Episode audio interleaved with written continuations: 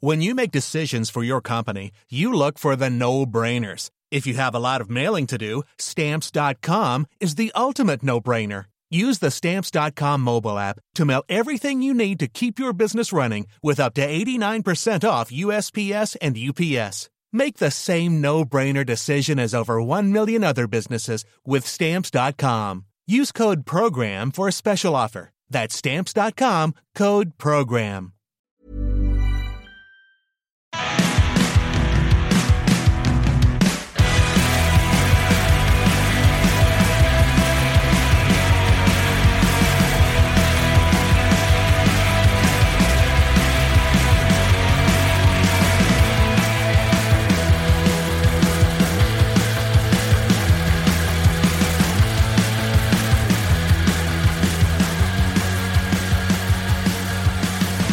Hello, ladies and gentlemen, and welcome to today's podcast of the Miller Frost Show. I am your host, and still America's most beloved self-loathing homosexual, Miller Frost, here as always with white boy Malcolm X. And I guess if you had listened to last week's podcast, you'll know what this means. I am also Uncle Lindsay, but we will get into that later. This week, obviously, is the second of the two birth weeks for White Boy Malcolm X. We did last week's show, which was our gayest show ever just for him. So in my pile again this week, we start with the gay stuff, and I think this will be our second gayest show ever. Well, I know it will be at least our second gayest show ever. It may top last week's gayest show ever. So we're gonna go right into it in just a second. But White Boy Malcolm X, I, I told you I would do this in the podcast. I did actually watch the first episode of your new eye candy show, Kingdom. Well, it was it was um how do I put this? That was I mean it was a train wreck in some ways. I mean it was okay. I don't am I going to sit there and watch what three seasons of this? No. Uh, I'm not going to do that, but you enjoy. I, I'm trying to figure out which one you have the hots for. I did not know that one of the Jonai brothers, uh, the Jonas brothers, was one of those kids was in that. The young one. I'm assuming, I'm assuming that's the one. And on that note, let's let's move on. This is from Out.com. We're going to kick off our second gay show ever with this. The village people will sue you for saying YMCA is about gay sex. The heterosexual frontman, yes, White Boy Malcolm X, apparently the, the uh, lead singer for the village people is straight. The heterosexual frontman for the village people wants you to know the iconic song YMCA is not about illicit gay sex warning he's going to sue anyone who suggests otherwise. Victor Willis, who was apparently heterosexual, better known as the sexy cop with one heck of a nightstick, who is a heterosexual, laid down the law about the meaning of the lyrics he wrote, and he's claiming it had nothing to do with hot guys hooking up at the local Young Men's Christian Association. I will sue the next media organization or anyone else that falsely suggests YMCA is somehow about illicit gay sex, Willis warned via Facebook, later adding, Get your mind out of the gutter, please. Willis posted he wrote 100% of the lyrics to YMCA and declared, I had to know what my song is about. In 2017, the singer and songwriter told News.com the song was actually about his youth and the time spent hanging with his friends in an urban neighborhood. You can hang out with the boys was a term about me and my friends playing basketball at the Y, he explained, although he said he wrote the song to apply to anyone's lifestyle. So, White Boy Malcolm X, just so we're clear, we better not say, we are not saying here on the Miller Frost Show that the YMCA, about YMCA is about illicit gay sex. I would never say that because Mr. Willis, the heterosexual frontman, the sexy cop with one heck of a nightstick, according to Out.com, who's straight, will sue us. So we're not going to talk about that at all. Now that Bisexual Awareness Week is over, and we did celebrate that on last week's podcast, today is National Gay Men's HIV AIDS Awareness Day. Did you know that, White Boy Malcolm X? The 27th of September is National Gay Men's HIV AIDS Awareness Day. And this is an article on patch.com, but it was written by the, of all Listen to this. The New Jersey Poison Control Center has written about now. I don't know what that says about us. National Gay Men's HIV/AIDS Awareness Day letter is written by the New Jersey Poison Control Center. Anyway, let's dig into this. September 27th is National Gay Men's HIV AIDS Awareness Day, and they actually have an acronym for that NGMHAAD, like anyone is ever going to remember it. A time to remember the historic impact of HIV and AIDS on gay, bisexual, and other men who have had sex with men, and that is MSM. That's other men in the United States. Even with, wait, but Michael what is so you have gay? We got that. We got bisexual, and what do we say about bisexuals? They'll do anyone. And then you have other men who have had sex with. So I don't know. Yeah, well, it could be uh, transgender, intersex, uh, whatever. All the other uh, the, the, the people with the funky pronouns. Yes, I guess that could be other men or people who identify as men. So yes, that is true, and I, I stand corrected. Thank you for pointing that out to me. So let's pick that back up. Even with today's effective prevention and treatment options, HIV continues to affect this community the most when compared to other communities. And if you don't know what the most means, that means disproportionate. Gay, bisexual, and other MSM account for the largest number of new HIV diagnoses and the largest number of individuals living with HIV in the United States. National Gay Men's HIV/AIDS Awareness Day empowers gay, bisexual, and other MSM to talk openly about HIV risk testing, proven prevention strategies, and effective treatment options. Are you do you feel empowered today? I kind of do. I, I feel slightly empowered myself. Couples must be encouraged to get tested together and to talk openly about their test results, otherwise known as HIV status. what moron wrote this? Some behaviors and activities put gay, bisexual, and other MSM at higher risk for HIV, but there are proven strategies to lower risk. Knowing your HIV status and your partner status helps you to make safer choices that keep you both healthy. We must acknowledge lessons learned from the nearly 40 year history of the HIV and AIDS epidemic. Stigma, homophobia, and discrimination greatly affect the health and well being of those most at risk of HIV. These challenges may prevent gay, bisexual, and other MSM from getting and receiving medical care, including prevention and treatment services for HIV and other sexually transmitted infections. Many gay, bisexual, and other MSM feel their family doctors and other healthcare providers are not familiar with LGBTQ health issues, preventing them from receiving appropriate medical care and support services in a, in a safe and inclusive environment. But not being in medical care gay, bisexual, and other MSM are at high risk for HIV and other sexually transmitted infections like syphilis, chlamydia, gonorrhea, and hepatitis. I assume they mean that that's the doctor's fault. You know, I don't know why this is such a big deal. Nobody cares anymore. Nobody HIV, and I'm being serious about this. Nobody cares about HIV anymore because right now it's a pill a day. In my day, it killed you or it came close to killing you. It killed a lot of people, it killed several people that I knew. But nowadays, eh, it's just a pill a day. The number of people, if you look at the younger generations, number of millennials, and I'm sure the, the Gen Z brats who have HIV, because they're like, eh, whatever. I don't need a condom. I can do this. I can do that. A little bit of risky here. Because it's just a pill. They don't really care anymore. So I don't even know why we're celebrating this. A little bit of gay and a little bit of politics. Chuck Schumer fears for queer daughter's marriage after RBG's death. And there's that word queer again. U.S. Senate Minority Leader Chuck Schumer has expressed grave concern over the future of his daughter Alison Schumer's marriage to Elizabeth Weiland, considering the short list of anti LGBTQ plus Supreme Court nominees Donald Trump is considering to replace Justice Ruth Bader Ginsburg. And this article is just a few days old because they've already nominated that, that nutty Catholic, that crazy woman that's going to kill all of us. She's going to have us all put down. His daughter and daughter in law, who wed in 2018, were immediately concerned for their future as a married couple. They asked, Could their right to marry be undone? Schumer said in a Senate speech. While the country mourned Ginsburg, a champion of equality and civil rights, Democrats and Republicans alike praised her. But in his speech, Schumer had his eye on the bigger picture. The kind words and lamentations are totally meaningless if he moves to tear down everything Justice Ginsburg built, Schumer said of Republican Senate Majority Leader Mitch McConnell. oh no. You know, Chuck, Chuck is such a damn drama queen. if there ever was one. Has anyone, White Boy Malcolm X, correct me if I'm wrong, has anyone heard anything about from Donald Trump about gay rights.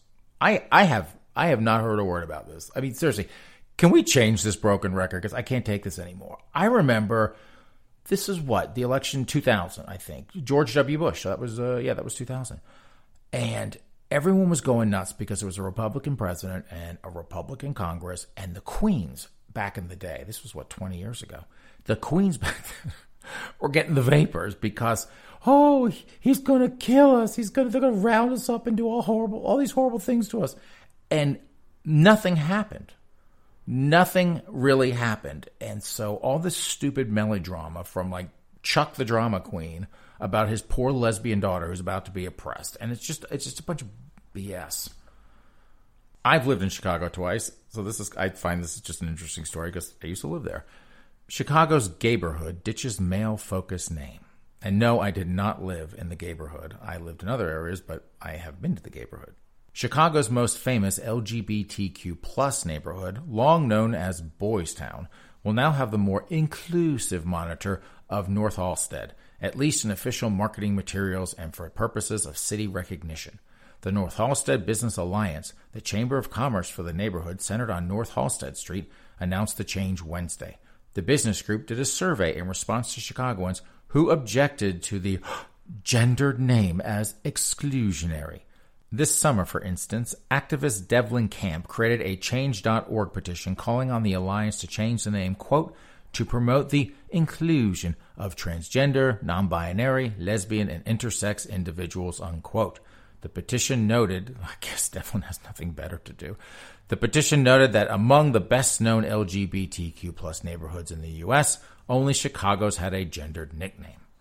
In the business group survey, 58% of respondents favored keeping the Boys Town name, but leaders thought it was not enough to merit it, Chicago TV station WMAQ reports. No. Those stupid bigots. Times change. We're all about inclusivity here, spokesperson Jen Gordon told the station. We want people to feel welcome. Well, I've been to Boys Town several times, many times over the years, back in the 90s and back in the uh, the noughts before 2010. And do you know who goes out in Boys Town, White Boy Malcolm X? Queens. Gay men. It's a bunch of gay men. I, am sure there are a couple lesbians in there. I'm sure there's some transgender in there, but it's mostly a bunch of gay men running around. So I mean, they're just going to strip them of Boys Town to be inclusive. Good for them. This is a follow-up story, White Boy Malcolm X. Tom Brennaman resigning from Red's job after anti-gay slur. Longtime Reds play-by-play man Tom Brennaman is resigning from the Fox Sports Ohio after he was suspended last month for using a homophobic slur that was caught on air by a hot mic. My family and I have decided that I'm going to step away from my role as the television voice of the Cincinnati Reds, Brennaman said in a statement to ABC affiliate WCPO in Cincinnati. Tom, I hate to break it to you, but you were suspended. You can step away all you want. You were stepped away by force. I would like to thank the Reds, Reds fans, and the LGBTQ community for the incredible support and grace they have shown my family and me. To this great city, my hometown, a sincere thank you. I truly regret what I said, and I'm so very sorry. No one loves this town more than me. After a commercial break during one of the first games of the Reds Royals doubleheader in August, Brennaman was caught saying, one of the fag capitals of the world. Before the Reds, and yes, I can say that because I am America's most beloved self loving homosexual. Before the Reds pulled him from the booth during the second game, Brennaman apologized for his comment. He has since reached out to leading LGBTQ leaders in Cincinnati, and I can only imagine what they look like, among others, to better educate himself and work towards forgiveness. I am grateful for the forgiveness so many have extended to me, especially those in the LGBTQ community who I have met, spoken with, and listened to almost daily for five weeks. With their continued guidance, I hope to be a voice for positive change. Can you imagine Malcolm X listening to these queens daily for five weeks? God, if I quit drinking, I would start right back up. Well, I, I, guess I guess good for him. Oh, although you know what, I didn't pull the article. Completely forgot. People are still quote unquote very angry about this. There was an article about this where people were still enraged that he referred to one of the fag capitals of the world. And the, the question I have, the only question I have is, what what city? I don't even know what the city is. I just want to know what one of the fag cap. I mean, I can guess, but I want to know what Tom Brennaman meant by one of the fag capitals of the world. We're never going to get that answer. Apparently, White Boy Malcolm X, I am not the only Uncle Lindsay. I mean, listen to this headline Queer men to forego their morals this November with a thumping 45% vowing to back Donald Trump. As much as a widening gulf has yawned between LGBTQ plus voters and U.S. President Donald Trump over the years, apparently launching an array of anti queer policies, which I have never heard of, and overall not caring about queer people is enough to get them to vote for you. A survey of around 1,200 queer male Americans, I am so over the word queer, found that 45%, about 540 people, plan to vote for Trump oh no. As much, and that's literally written in the article, oh no. As much as Democratic presidential candidate Joe Biden has netted an albeit slim majority of the queer male vote, securing 51%, it signaled to pollsters how the president's brand of bullish showmanship has roiled the political landscape. Indeed, the LGBT plus voting bloc has long been reliably Democratic. The poll conducted by queer dating app Hornet found that Overall, among its users, around 66% prefer Biden, while 34% support Trump. I've never even heard of Hornet. Have you? I don't, know what the hell that is. But for queer Americans, pollsters said the statistic. Well, I don't know who's answering that question. Obviously, a bunch of nutty Republicans are on Hornet. But for queer Americans, pollsters said the statistics were far tighter together. Just less than half the queer men said they do not support Trump, and a slither of the just 11% said they generally disagree with his stances. Only 10% emphatically said they do not support him at all and would not vote for him regardless. 9% were more conflicted, the poll found, in that they agreed with some but not all of his views. Only 27% of respondents mostly or fully supported Trump. This gets better. Listen to this. Mapping out support for Trump, the poll found that across Hornet's global 10,000 users, queer men on almost every continent other than Africa supported Biden more than Trump, across a spawning margin of 54% to 25%.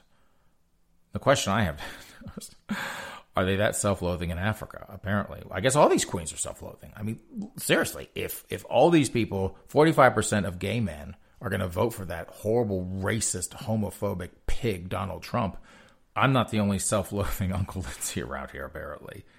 I guess they just don't want to get taken for granted. I mean, look at look at the black community. What what do they get? Like nine Democrats get ninety plus percent of the black vote, and what do they get for?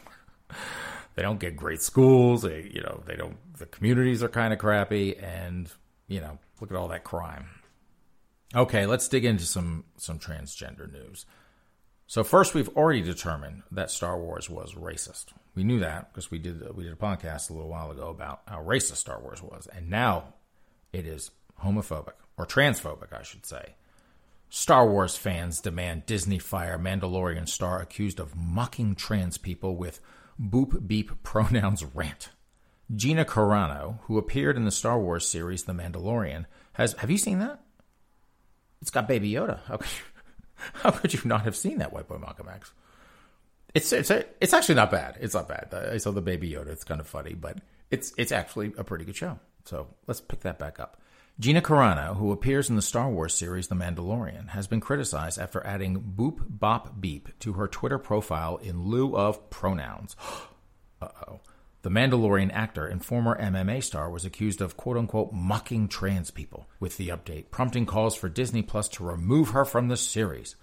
Carano, who plays Cara Dune in the Star Wars spinoff, added boop bop beep to her profile after fans asked if she would display her pronouns as an act of trans solidarity. Though all people, cis and trans, have pronouns, the act of sharing them on social media bios and in person has been popularized by trans and non binary people hoping to avoid being misgendered. Many cis people do the same to support the trans community. Carano acknowledged that this convention has been explained to her by Mandalorian co star Pedro Pascal, whose pronouns are displayed in his Twitter name. Yes, Pedro and I spoke, and he helped me understand why people were putting them in their bios, she tweeted Saturday. I didn't know before, but I do now.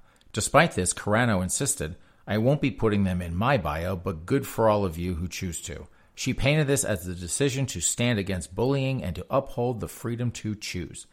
I'm not against trans lives at all. They need to find less abusive representation, she argued. Beep Bop Boop has zero to do with mocking trans people and 100% to do with exposing the bullying mentality of the mob that has taken over the voices of many genuine causes, she wrote. I like this chick. I do. I like her a lot. Let's face it. I mean, the trans community is the biggest pack of bullies. I thought queens were nasty and vindictive, but but crap, they got nothing on the trans community. They, these folks have no sense of humor whatsoever. I think she's just trying to be cheeky about it, and you don't. You're not funny. You you put those frickin' pronouns in, or they're going to have your scalp. Speaking of trans bullying, they're they're they love to whip on J.K. Rowling. J.K. Rowling platforms anti-trans shop selling lesbians don't have penises and f your pronouns merch. J.K. Rowling broke her Twitter silence following the release of her heavily criticized new book by sharing a new purchase a This Witch Doesn't Burn t shirt from a store which also sells anti trans merchandise. Well, I guess I know what I'm getting you for your birthday, White Boy Malcolm X. Sometimes a t shirt just speaks to you, Rowling wrote, posting a link to the Wild Womyn Workshop, and that's woman, W O M Y N, workshop web store, and using the hashtag support women run businesses. Though the t shirt Rowling bought is innocuous in itself, Wild Womyn Workshop is a hotbed of anti trans messaging and merchandise. Directly underneath its feminist witch category is a gender critical collection boasting badges that read F your pronouns and don't call me cis, as well as stickers with messages such as lesbians don't have penises and trans ideology erases women. Wow, you don't say that to the trans community. The site is run by Angela C. Wild, a co founder of the anti trans lesbian separatist group Get the L Out. So let me see if I got this right, White Malcolm X. J.K. Rowling goes online and she buys a This Witch Doesn't Burn t shirt. and they're all upset about that. And they're upset about the lesbian who runs this place. I have to say, folks, there is a huge huge rift, and I will get into it in another show, but there's a huge rift between lesbians and transgenders. Just enormous about what is or is not a woman. And the lesbians, I got to give them credit. They're not having it. So I, I really don't think, and tell me if you disagree, White by Malcolm X, I don't think anyone actually in the LGBTQ plus community actually likes the transgenders. I don't think anyone likes them. I, I they're they're a pack of nasty assholes. They really are. They go after anyone, anyone and everyone. And I just, I just think these queens, I think most of them are terrified to say anything lest they get called out as anti-trans.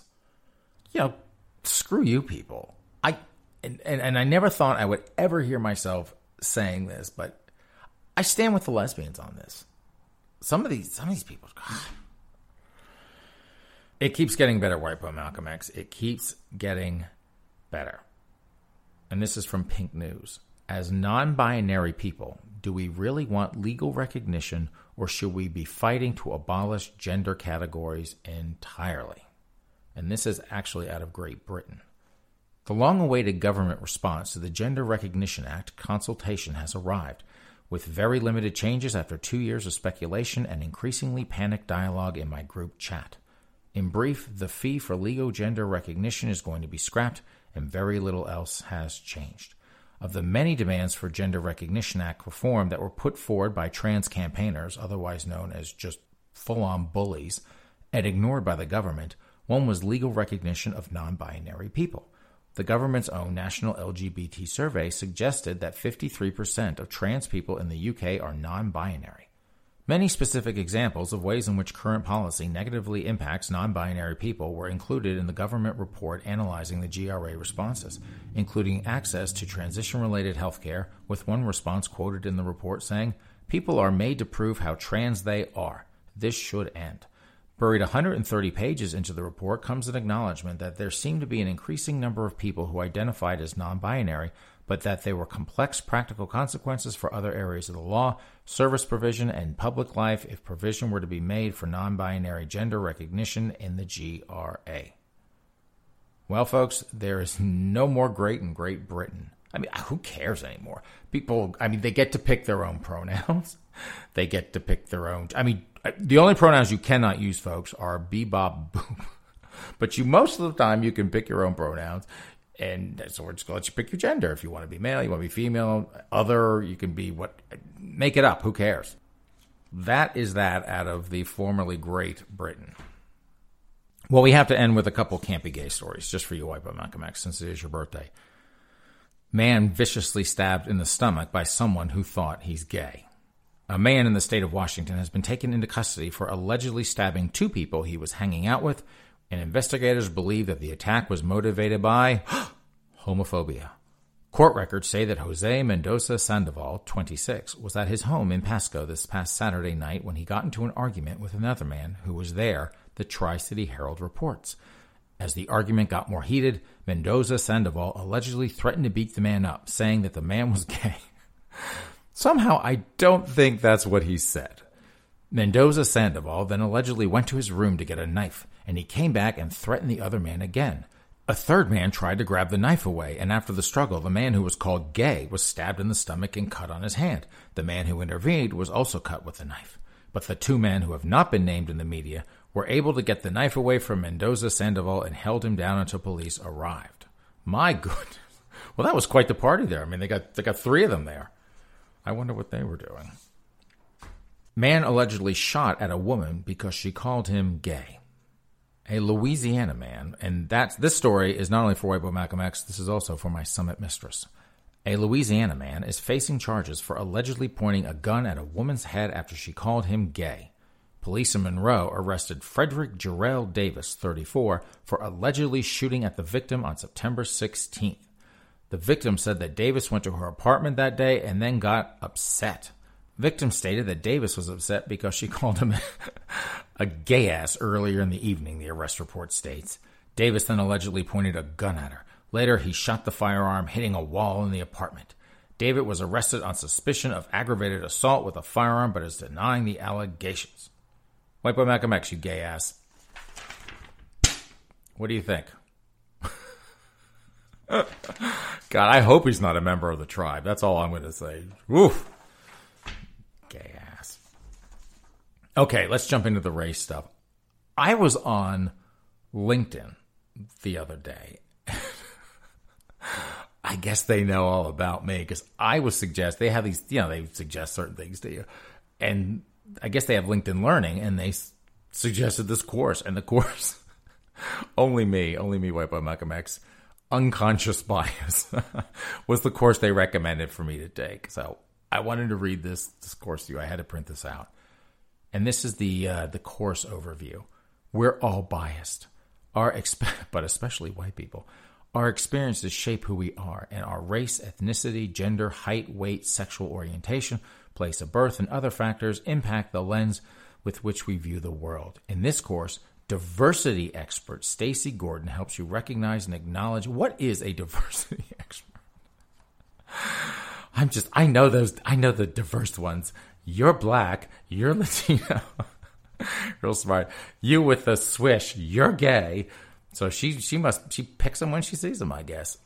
Anyway, diversity expert Stacey Gordon helps you recognize and acknowledge your own biases so that you can identify them when making decisions and prevent yourself from making calls based on a biased viewpoint. Stacey explains some of the most common forms that a bias takes affinity bias, halo bias, perception bias, and confirmation bias. She helps you recognize the negative effects of bias within your organization, as well as the benefits to be realized by the uncovering bias in decision making processes. Finally, she outlines strategies for overcoming personal and organizational bias. Would you, wipe out Malcolm would you like to know the learning objectives for this, this LinkedIn class? The learning objective, there are six of them. Recognize when unconscious bias occurs and why it's important to understand.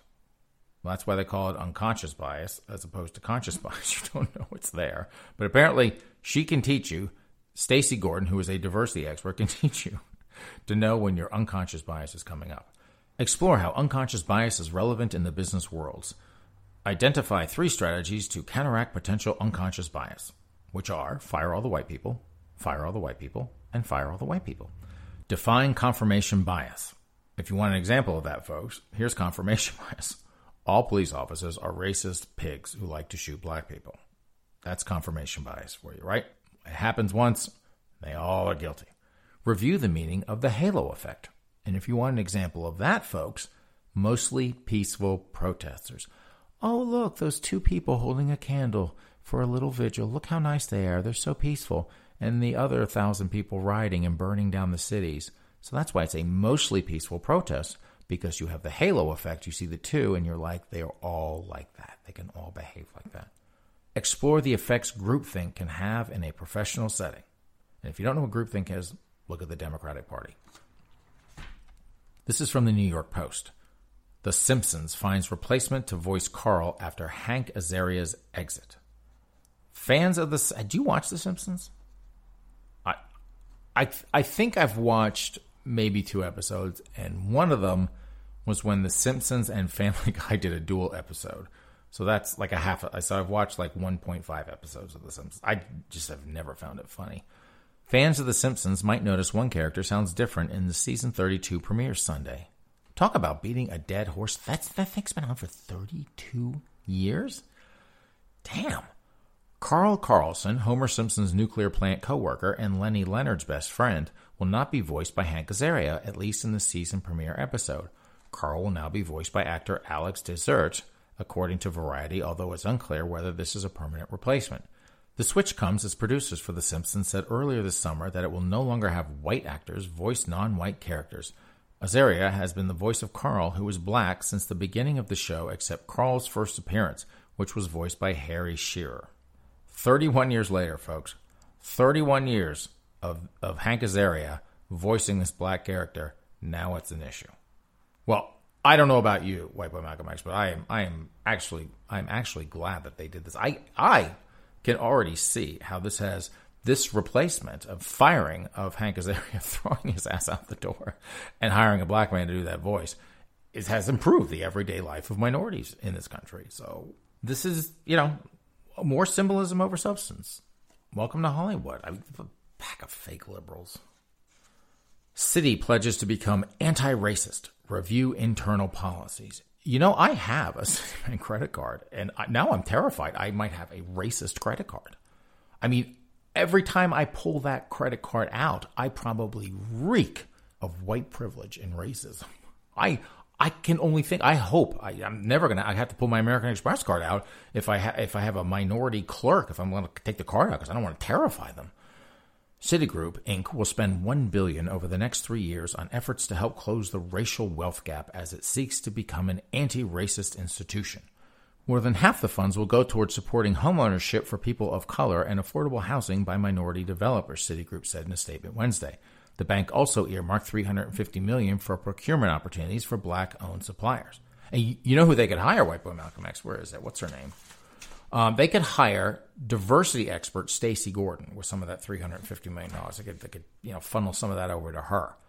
We are in the midst of a national reckoning on race, and words are not enough. Chief Financial Officer Mark Mason, one of Wall Street's most senior black executives, and that is capital B black, so you know he's a he's a black executive, said in a statement, "We need awareness, education, and action that drives results." Citigroup found that if the U.S. could instantly end, like like that, the most severe forms of economic discrimination against African Americans, it could give a $5 trillion boost to the gross domestic product over the next five years. Kind of like what Trump did with record low black and Hispanic unemployment, but we're not going to talk about that, are we? Citigroup on Wednesday said as part of its goal of becoming an anti racist institution, it will work to identify and end discrimination in its own practices and policies. The company said it would develop standards to ensure its software eliminates biases and it will ask the outside marketing, communications, and legal partners it works with to ensure people of color are assigned to the bank's accounts. I can see that conversation. We don't want your best people on the job. we just want the colored people. We just want they got what what are the skin tones of the people working on the campaign? I, I don't want the, I don't want the, I just want whatever. Just give me the, the darkest people you got. I mean, more symbolism over substance. Another stupid silly. I'm I'm about to cancel my credit card. I guess. I do not want to be an oppressor until Citibank, you know, cleans house over there. High school football team banned from waving pro police flag after online backlash. A Florida high school has reportedly prohibited their football team from waving pro police flags during pregame ceremonies after critics said the display is racist. And you know who the critics are, folks. If you don't know who the critics are, it's it's generally speaking, it's generally a bunch of hysterical millennial white women who make up the vast majority of Black Lives Matter. Players on the Fletcher High School football team, who are nothing but a bunch of little racist brats, have been running onto the field with the thin blue line flag since last year to honor one of the players' late father, a former cop who died suddenly in August 2019 after 29 years on the job. The school in the city of Neptune Beach has allowed the team to use the flag for 12 games dating back to last year, but following online criticism, which means a bunch of hysterical millennial white women who make up the vast majority of Black Lives Matter who are on Twitter, the principal nixed the practice over political concerns. Lori Lavender, the mother of the junior offensive lineman who started the tradition, told the station the pre-game flag waving is not political or racist.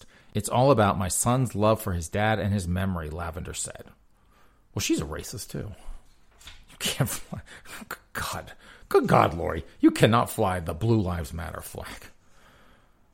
Speaking of Twitter, Twitter has apologized for a racist image cropping algorithm after users just, yes, folks, computers are racist too after users discovered the feature was automatically focusing on white faces over black ones. The company uses several tools to try to focus on the most important parts of the picture, trying to ensure that faces and texts remain in the cropped part of the image. But users began to spot flaws in the feature over the weekend.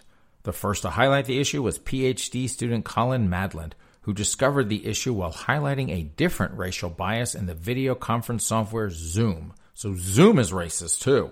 Damn when Madland, who is white, posted an image of himself and a black colleague who had been erased from a Zoom call after his algorithm failed to recognize his face, Twitter automatically cropped the image to only show Madland.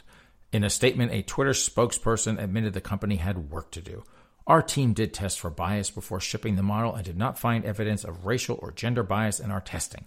But it's clear from those examples that we've got more analysis to do. We continue to share what we learned, what actions we take, and we'll open source our analysis so others can review and replicate. I can't believe this even happened, White Boy Malcolm X. I mean, if you look at who, who actually codes and works for these high tech companies, it's a bunch of spoiled pajama boy millennial wimps. I mean, these kids have had the racism beaten out of them from a very young age because they've just been told how horrible they are because they're white. And so now they're, they're programming, and I guess, oh my God, this is what they call unconscious bias, White Boy Malcolm X. Maybe Stacey, what's her name? What's it? Stacey Gordon, the diversity expert. Maybe she has something. She needs to get out to Twitter. Obviously. My, how the big cities go right to hell quickly. Seattle pays ex pimp, ex pimp White Boy Malcolm X. He's no longer a pimp, but he's ex pimp. $150,000 to offer alternatives to policing. I can only imagine, so let's dig in. Seattle now has on its payroll a convicted pimp who once vowed to go to war with the city, a $150,000 street czar. whose mission, you can't make this crap up, whose mission is to come up with alternatives to policing, reports said. Andre Taylor, who appeared in the documentary American Pimp about his life as Gorgeous Dre, that's his pimp name, White Boy Malcolm X, Gorgeous Dre, is getting $12,500 per month for a year along with an office in Seattle's Municipal Tower, which I'm surprised they haven't burned to the ground, according to the contract published by Publicola. It comes just a year after his organization, not this time, was paid $100,000 to sponsor a speaker series that was called Conversations with the Streets. Taylor led one of the first rallies in Seattle after the police custody death of George Floyd. Blah, blah, blah. They, they always have to throw that in there. The new street czar justified the contract to KOMO News as payment for his particular genius in a particular area. I bet saying he can talk to gang members, pimps, and prostitutes who won't sit down with anybody else. Black people as a whole have not been in a place to be compensated for their genius or their work for a very, very long time, he said. Not too many people can go talk to gangbangers in their territory and then go talk to the government in their territory, Taylor told the Seattle Times. He is a, you know what he is, White Boy Malcolm X? Gorgeous Dre. He is a whore to the man. He is a he is he's a whore to the man. 150 and he's a cheap whore. 150 I tell you what, Al Sharpton would not take $150,000 from the city of New York. Jesse Jackson would not have taken $150,000 from the city of Chicago. Uh-uh. They may be whores, but they certainly aren't this cheap. $150,000 for gorgeous Dre to talk to pimps and gangbangers and government employees who are all whores too. this is kind of a follow up story, I guess you would say. So we had a story last week that in Iceland, the Icelandic church is doing, I would say, how will we put this? Alternative advertisements for Jesus Christ. And they had one that included Jesus with breasts and a dress. So we don't know whether it was a cross dressing drag queen Jesus or if it was a transgender Jesus, but it was Jesus with breasts and a dress. And, oh, and dancing. Yes, you're right. And dancing under a rainbow or something like that. So this is called, and I am not going to read this. Oh God. The long history of how Jesus came to resemble a white European. So somehow I, I, I'm willing to bet that Jesus is also a racist. This is from Anna Swartwood House. The portrayal of Jesus as a white European man has come under renewed, and you, if you don't know, folks, what a white European man, he's a racist, has come under renewed scrutiny during this period of introspection over the legacy of racism in society. What did I tell you? As protesters call for the removal of Confederate statues in the U.S. before just tearing them the hell down, activist Shaun King went further, suggesting that murals and artwork depicting white Jesus should come down. Take them down, folks. His concerns about the depiction of Christ and how it is used to uphold notions of no, white supremacy are not isolated. No, I bet not. Prominent scholars and the Archbishop of Canterbury have called to reconsider Jesus' portrayal as a white man. As a European Renaissance art historian, I study the and I as Anna Swartwood House. I study the evolving image of Jesus Christ from AD 1350 to 1600. Some of the best known depictions of Christ, from Leonardo da Vinci's Last Supper to Michelangelo's Last Judgment in the Sistine Chapel, were produced during this period. But the all time most reproduced image of Christ comes from another period. It is Warner Sallman's light eyed, light haired head of Christ from 1940. Sallman, a former commercial artist who created art for advertising campaigns, successfully marketed this picture worldwide. Sallman's painting culminates a long tradition of white Europeans creating and disseminating pictures of Christ made in their own image. I can't. I mean, this article, oh my God, it's like four pages of this crap. So I assume this ends when we have black Jesus, and then everyone will be happy because we have black Jesus. We don't have white Jesus anymore. You can't have white Jesus. But White Boy Malcolm X, if they have black Jesus with breasts in a dress dancing under a rainbow, is that racist? I guess we'll I guess we'll find out. Uh-oh. The hysterics continue. The death of Justice Ruth Bader Ginsburg pushed me to join the Satanic Temple. I am a 40 something attorney and mother who lives in a quiet neighborhood with a yard and garage full of scooters and soccer balls. I often walk with my children to get ice cream and spend weekends hiking through a national park. I am not the type of person who would normally consider becoming a Satanist, but these are not normal times. Is it just me, White Boy Malcolm X, or does she reek of white privilege and devil worship? in her luxury neighborhood, walking with her kids to get ice cream and hiking through national parks. Like so many other women in the United States, when I learned of Justice Ruth Bader Ginsburg's passing, my first reaction was not grief but fear. So she's just like the queens. I fear that American citizens are inching closer to living in a theocracy or dictatorship, and that the checks meant to prevent this from happening are close to eroding beyond repair. When Justice Ginsburg died, I knew immediately that action was needed on a scale we have not seen before. Our democracy has become so fragile that the loss of one of the last guardians of common sense and decency in government less than two months before a pivotal election has put our civil and reproductive rights in danger like never before. And so I have turned to Satanism. she is a hyster- she's a hysterical millennial wannabe. She's a 40 something, so she's right on the cusp. She is not Gen X.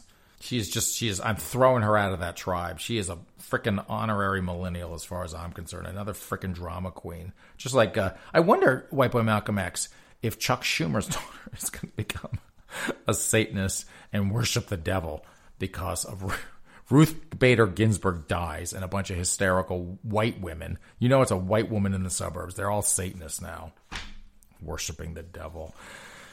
Well, that's a you know what that is? That is a logical reaction to the death of Ruth Bader Ginsburg, worshiping the devil. Mental health experts warn about dangers of doom scrolling. Are you finding yourself wasting too many hours online? We have all been there. You hop in bed, grab your phone, open social media, and the next thing you know, hours have passed and you are left feeling down in the dumps. This has been dubbed doom scrolling. The Counseling and Wellness Center of Pittsburgh told KDKA that the pandemic has logged more people online and digging. Do you do that, White Boy Makeup? I don't, I don't really care about this article. Do you do you do that? Do you doom scroll? I, I I do a little bit. I have to admit, I do do a little doom scrolling. I kind of flip through and I allow myself to be gaslighted by the, the mainstream media. Because you know sometimes I'll, I will I, I, will go check out like CNN or something and I'm like it's I mean it's like Alice in Wonderland over there but I guess I do, I do doom scroll. Well I put this show together and all these uh all these news articles is it's like a massive doom scrolling. Here we go White Boy Malcolm X. Amish brothers avoid jail time for sex with 12 year old sister. What is it? look at these. Two. I'm not laughing about the incest, folks. I'm just I'm, look at these two. They look like they look like Lurch. They both literally they both look like Lurch from the Addams family. Two Amish brothers in Missouri admitted having sex with their 12 year old sister and getting her pregnant, but managed to avoid jail time because a prosecutor feared they'd be eaten alive in prison, according to a report. That's the point. That's the point of prison.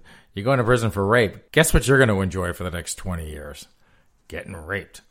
The abuse came to light after a doctor alerted authorities that the girl was pregnant just after she turned 13, and she said that four of her brothers, two of them also minors, had been having sex with her, according to the Webster County Citizen. The eldest, where are the parents? I mean, seriously, four boys are, are, are having sex with the daughter, and the parents don't pick, they don't pick up on this? The eldest two, Aaron Schwartz, 22, and 18 year old brother, Petey, admitted to police that they had sex with her at least half a dozen times, each at home in Seymour, starting when she was only 12, officials told the paper. The sister ended up giving birth just two weeks ago, and one of the brothers is the father of this child, Webster County prosecutor Ben Berkstresser told the paper. The brothers, listen to this, Boy Malcolm X. The brothers were initially both charged with six counts of statutory rape and one count of incest, but those charges were reduced to third degree child molestation, a Class C felony, the paper said. They then reached a plea deal last week for 15 years in prison. That would be 15 years of, you know, lurch from the Addams family getting raped every night, but suspended to keep them out of jail. The prosecutor insisted it was a different relationship than if a parent in a position of authority sexually abused or exploited the child and said the convicts were very immature. He also told the paper that the Amish community had punished all four of the boys and made it clear that this punishment was very severe. Like what? Did they, they they take away the buggy privileges for a year or so. The convicted brothers must complete the Missouri Sex Offender Treatment Program as well as 100 hours of community service and write a letter as part of their punishment, the report said. Both young men must write a letter to me explaining how they're going to protect their children from this happening to them, Berkstresser said. They have 30 days to get this letter to me. So these two boys rape the sister, knock her up, but they don't have to go to jail for it. They get punished by the Amish community, a very severe punishment, and they have to write a letter. I'm assuming that's white privilege. I'm just going to read the headline. I Meghan Markle reportedly has serious ambitions to run for president. I don't even need to read this. That fame whore is at it again. Skip, I'm skipping right over that one. California sheriff's deputy pleads guilty to having sex with teen boy. There's a whole lot of raping going on. A California woman was sentenced Wednesday after pleading guilty to having sex with a 16 year old boy while working as a Sacramento County Sheriff's deputy. Shauna Bishop, 44, will serve six months in custody and five years of formal probation. She is also required to register as a sex offender, KCRA reported. Bishop turned herself in back in June of 2019 after the boy's parent filed a report with police in their hometown of Folsom, California. So, question for you, Boy Malcolm X. Will this 16 year old boy who was bebopped by, bebop, bebop boobed by Shauna Bishop, 44, and she's not the only one. We had a story last week where the kid was, what, 15, and she was in her 30s. Uh, is he going to sue her for emotional damages? Like Anthony Rapp is, you know, that drama queen is suing Kevin Spacey. If you don't know who Anthony Rapp is, he was on one of the gayest shows ever, Star Trek Discovery, and he ruined House of Cards I mean, I think that Anthony is is the only teenager to, to, to not want to have sex with an older person. Every week, there's a new article of some teacher or someone banging a teenage boy, and poor Kevin Spacey's like, of all the teenagers to try to hook up with, I get the one kid on God's green earth that doesn't want to have sex, and now he's going to pay for it forever. What? Do you think she used the cuffs? White boy Malcolm X, that is really inappropriate. Of, of course she did. I bet the boy liked it. Uh oh, more racists. New York town of Swastika votes to keep its name. Officials in the small Adirondack town, located 50 miles from the Canadian border, have voted to retain its controversial name that predates Nazism, NPR reported. The four member board of the town of Black Brook, which has authority over the hamlet, voted unanimously to keep the name after five minutes of discussion during their September 14th meeting. Michael Alcamo, a cyclist from New York City, inspired the proposal after he passed a swastika town sign during a recent ride this summer. He's probably bicycling all the way from New York. He's like, oh, Jesus, Christmas. The town's called swastika. Nazis, Nazis everywhere. Alcamo then reached out to county officials, because he has clearly nothing better to do with his time, to pitch a name change to the hamlet of about 1,500 residents. While the swastika was a common design element dating back centuries, it is now indelibly linked to Nazism, a global symbol of white supremacy, and hate. I think it should be obvious that the town should update its name and should pick a name that is not so offensive to so many Americans and so emblematic of intolerance, hate, and tyranny. Alcamo told NPR. of course he did. There's another pajama boy for you. Vietnamese, this is disgusting. Listen to this. Vietnamese factory busted recycling hundreds of thousands of used condoms. What? Well, yes, that is probably quite a lot of semen. Yes, wipe out Malcolm X. That's true. So much for protection. A factory in Vietnam was busted washing and reselling more than 320,000 used condoms. That is a lot of semen. To pass them off as new, according to police who raided the dangerous operation. To recycle the dirty rubbers. They allegedly had roughly 1,000 of them delivered per month to the facility, where they cleaned and reshaped them, according to the Vietnam Insider. Ugh, that is foul. During the raid on Saturday, local police seized a total of 324,000 used condoms. Again, a lot of semen, officials said. Thousands more had already been sold to unsuspecting customers. Where they getting these things from? I mean, I, I guess every whorehouse in Vietnam is is giving them away. Oh my god! You know, there have been a lot of poop stories lately in the news. There was the the Poopaloozie news story where the, the the dopey kid went and took a dump on on Nancy Pelosi's driveway, and then there was another article about this this liberal woman in New England, and if you had a Trump sign in your yard, she pooped and she put it in your in your mailbox, and I was like, ah, I'm not printing the poop stories, but I got two of them back to back to back. I mean, we're almost done. We got like a couple more stories, but I, I got I got like two back to back. I got more poop stories, so this is a trend. So I thought, okay, fine, I'm I'm gonna get on the bandwagon and read you out a couple poop stories. This first one is from from Oklahoma, and which is odd because I this story reads naturally that it's a Floridian, but for a change, it's it's not. An Oklahoma woman told police that she had to poop so bad before taking off and leading them on a high speed chase new body camera footage shows. Emily Sint Owens, 28, who is from Oklahoma, not Florida, was pulled over around 9 a.m. Tuesday when a cop noticed that she was not wearing a seatbelt in the eh, city of Enid, according to local police. She didn't have her insurance or any identification except, of course, a medical marijuana card, but the officer ran her information and determined that her driver's license had been revoked, news station KARK reported. When he informs her that he's checking for outstanding warrants, she tearfully tells the officer, but I have to poop so bad, body camera footage shows. It's my birthday. It's my effing birthday, Owens could be heard saying. Why won't you just let me go? Owens asked him, to which the cop responds, Because your license is suspended. Owens apologized again and reiterated that she didn't know, otherwise, I won't drive no more. But can I please go home and go poop? Owens said. It was then determined during the stop that there was a warrant out for her arrest for allegedly fighting an officer, according to police. The cop then asked her to get out of the vehicle, informing her that she was under arrest, the outlet reported. You have warrants in Woods County and they are coming for you, the officer said. But Owens refused to cooperate, telling him, No, they are not. F you guys. She then sped off from the scene, leading authorities on a pursuit for several blocks, with speeds topping 70 miles per hour, the outlet reported. Owens allegedly blew through several stop signs before she ultimately stopped and surrendered to cops with their guns drawn, police said. But she still apparently had business to take care of. Can I poop in your car, man? Owens asked as escorted into the police car. You could have already been on your way to jail, the officer said, to which she responded, Yeah, but not pooping. Guess this is the, here's the kicker. This is what you've been waiting for, White Boy Malcolm X. Police said they discovered a pipe with meth. when they searched her vehicle. That's right, folks. She is a crystal meth junkie with a medical marijuana card. This is the other poop story. MTA board to formally ban pooping in subways and buses. So in New York, White Boy Malcolm X, you can no longer take a dump in the subway or a bus. That you're not supposed to do this should go without saying, but MTA bosses believe they need a rule explicitly banning defecating on the subway. The new rule is on the agenda for an MTA meeting Wednesday. The rule will ban defecating on the city's subways, buses, and transit facilities. Transit rules previously mandated $100 fines for strap hangers who create a nuisance hazard or unsanitary condition. Creating an unsanitary condition surely includes pooping, but MTA, but MTA officials think they have to be more specific. The fact that the MTA has to pass a rule against defecating in a subway car says a lot about the environment we work in down there, says Transport Workers Union Local 100 President Tony Utano. We don't ride for 20 minutes and go upstairs. We're down there for entire shifts. A rule is nice, Utano added. A more visible police presence on platforms and trains would be even better. Well, that man's a racist. Everyone knows you put the police down there. Those racist pigs. They're just going to go down there and shoot black people. We don't want that. And then the you know what happens with a corpse? A corpse will soil itself. You're going to have more pooping down there. You get the police involved.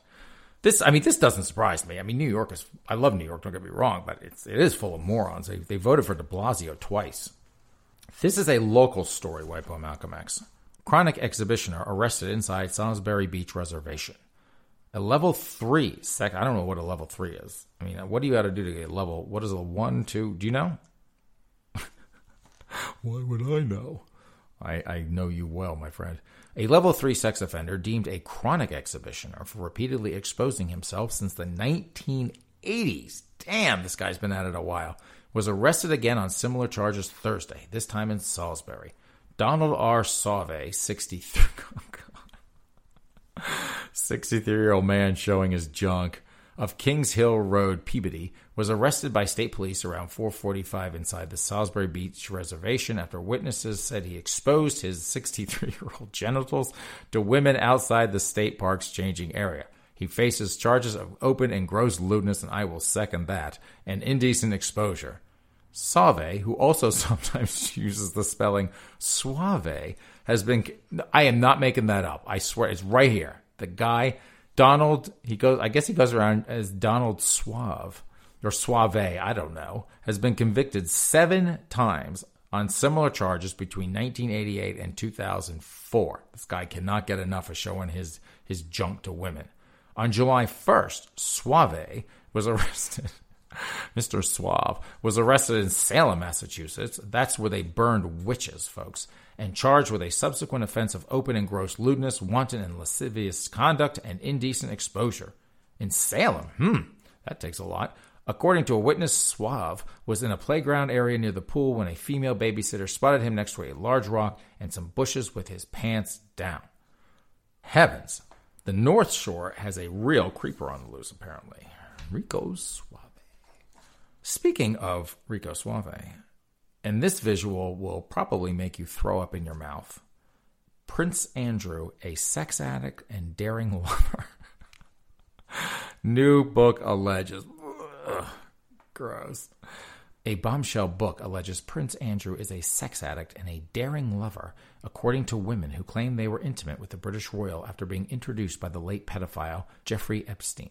Author Ian Halperin, who will release Sex, Lies, and Dirty Money by the World's Powerful Elite Thursday, said he talked to at least a dozen of Andrew's alleged former flames. Can you imagine having to hear Andrew Prince Andrew's sex stories a dozen times? Ugh. Halperin said most women painted Andrew as a perfect gent and said it was consensual. One woman said he was a very daring lover. There were no limits to where he would go in bed. She told me Andrew rocked my world in the bedroom, but she felt disappointed because after that, she didn't hear from him again. He ghosted her. Halperin said one of Andrew's ex lovers said he had a sex addiction because he was always second to Prince Charles. He compared his relationship with his brother to William and Harry. William is looked at as royal material, just like Charles, whereas he and Harry were the bad boys. This led to his playboy lifestyle. He wasn't getting attention. It made him feel special to get these beautiful women in his bed.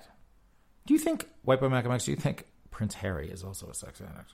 Or do you think that, that whatever, the vixen wife of his keeps him occupied? You know, he could. If we, you know, that story I just had, I didn't even bother to read the story. Meghan Markle reportedly has serious ambitions to run for president.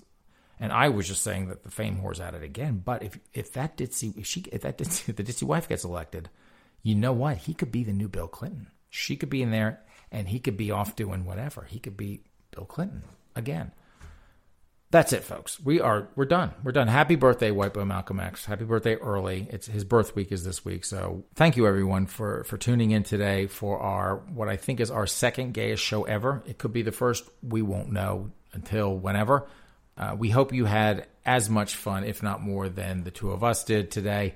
Have a have a great start to your week. Remember, if you want to reach out, my email, which I forgot to mention at the beginning of the show, is miller at millerfrostonline.com. Have a great start to your week, and we will see you back here next Sunday. Take care.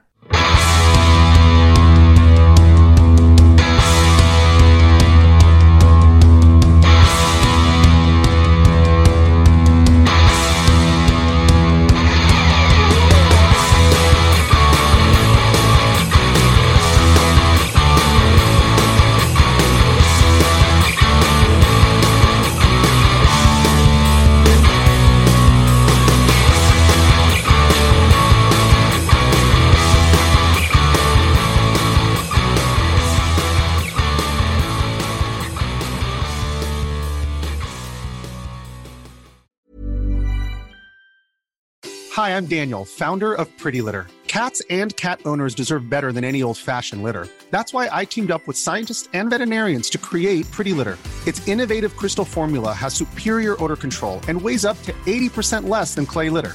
Pretty Litter even monitors health by changing colors to help detect early signs of potential illness. It's the world's smartest kitty litter. Go to prettylitter.com and use code ACAST for 20% off your first order and a free cat toy. Terms and conditions apply. See site for details.